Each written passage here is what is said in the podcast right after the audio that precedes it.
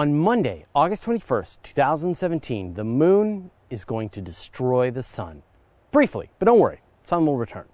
For the first time since 1991, the United States will experience a total solar eclipse. In fact, everyone in North America will get a chance to see some version of this epic event. 500 million people will see the sun dim to some extent. But for the fortunate people on an epic path from Lincoln City on the Oregon coast to Charleston, South Carolina, they'll see one of the most dramatic and awe inspiring events of the sky. And if you're one of the people along that path and you've got the proper eye protection, make sure you're wearing proper eye protection, you'll see a bite appear on the side of the sun.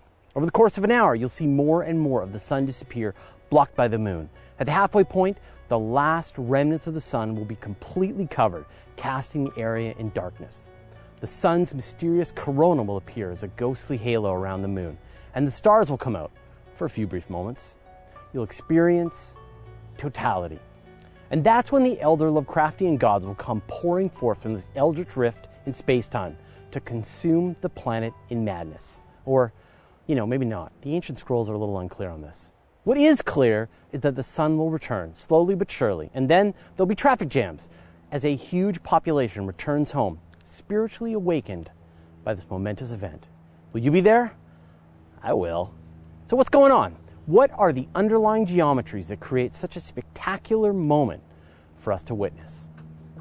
Eclipses are caused because of the orbital alignments of the Earth, Sun, and Moon. The Earth travels around the Sun, and the Moon travels around the Earth. And when the Moon is in the Earth's shadow, that's a lunar eclipse. And when the Moon's shadow falls on the Earth, that's a solar eclipse. The Earth orbits the Sun at an average distance of about 150 million kilometers, and the Moon orbits the Earth at a distance of about 385,000 kilometers. But in one of the craziest coincidences, the size of the Moon and the size of the Sun are almost exactly the same from our perspective. The Sun is 400 times bigger than the Moon, but it also happens to be 400 times further away. The moon is slowly drifting away from the Earth, so in a few billion years, this will no longer be the case. The moon will no longer be big enough in the sky to perfectly cover the sun. We don't get eclipses every month because the orbits of the Earth and moon are slightly inclined from each other. Sometimes the moon passes above the sun, other times it passes below. From the Earth's perspective, you'll see the moon chomp away and block the sun. But seen from space, you'll get a better idea of what's going on the moon casts a shadow down onto the surface of the Earth. For the 2017 eclipse, the shadow appears in the Pacific Ocean and then races across the surface of the planet.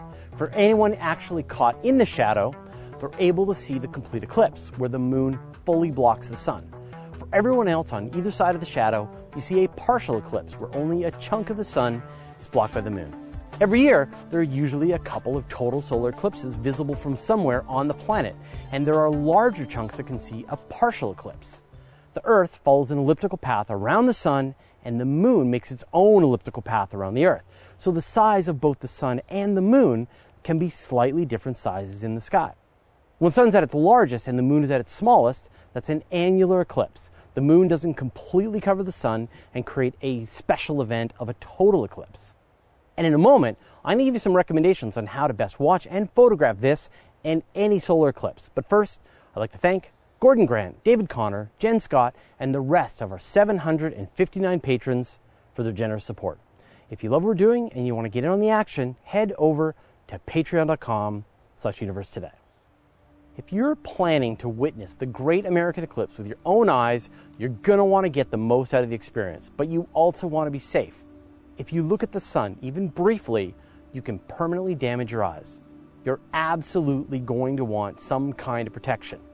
There are ways that you can observe the eclipse indirectly, like using a pinhole to project an image of the sun onto a piece of paper, and that's okay, but you're really just going to want to be able to look at it. So, right now, today, while there's still time, go online and order yourself a pair of proper eclipse glasses. Any listing should say that they are CE and ISO certified for safety. But even so, you shouldn't need to pay more than a few dollars for each pair. You can't use regular sunglasses, no matter how cool they make you look. Then you're safe to watch the sun directly through the eclipse glasses. If you want to take things to the next level, you can project an image of the sun onto the ground or a piece of paper with a sun funnel. I'll put links in the description for how you can build one. You can also project the light from the sun through a pair of binoculars or a small spotting scope onto a piece of paper. It's a little dangerous, however. For starters, if you look through the unfiltered binoculars at the sun, even for a second, you'll be getting a magnified light in your eyes and you'll be permanently blinded in moments. It's also hard on the optics of the binoculars or the telescope, and you can melt the glue and plastics inside and pretty much destroy it. So be careful. And I have learned this from personal experience. So it's best to get your hands on a solar filter. There's some good manufacturers that produce high quality solar filter material that you can put over the front of your telescope or binoculars to block most of the light and allow you to see what's going on. But really, I just recommend that you wear a set of eclipse glasses and call it a day. Next up, taking pictures. If you've got a good camera with a telephoto lens, you could take some cool photos of the eclipse. Once again, you'll want to be really careful because the light can damage the optics of your lens and camera. Use a long lens, like 300 millimeters or greater, and do a bunch of tests with the moon before eclipse day. Especially figure out your focus point and put a piece of tape on your lens so you're not fumbling around when it's happening. But I've also talked to a bunch of people about what to do, and here's the advice I heard time and time again. If this is your first total solar eclipse, don't bother trying to take pictures of it at all. Just appreciate the experience without the stress of trying to capture it with a camera. Take pictures next time once you're hooked. That's what I'm planning to do. As the partial eclipse begins, you're going to see the landscape darken around you so slightly. Less and less of the sun is providing illumination.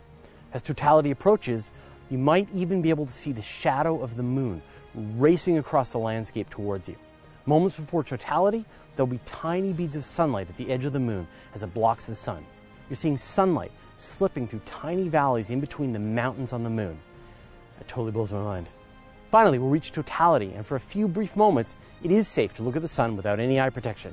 But be careful, because after just two minutes of totality, the first spots of sunlight will appear on the opposite edge as the sun begins to return. The entire space community has been nagging you for the better part of a year to go and see this amazing eclipse, so I really hope you've got something fun organized, and you'll get a chance to see it with your own eyeballs.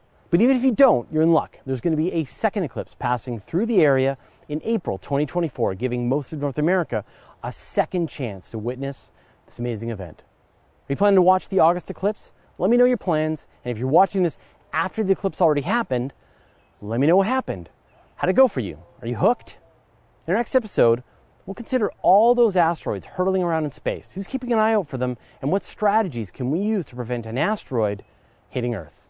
Time again for a playlist. In this episode, we look at a recent episode of Astronomy Cast. You know, that other thing I do with Dr. Pamela Gay, where we can help you prep for the eclipse. Then, some new videos from NASA all about the eclipse. Finally, a video from PBS Spacetime. And that all starts right here. If you love what we're doing, you want to hit get in the action, why, why am I having trouble with this?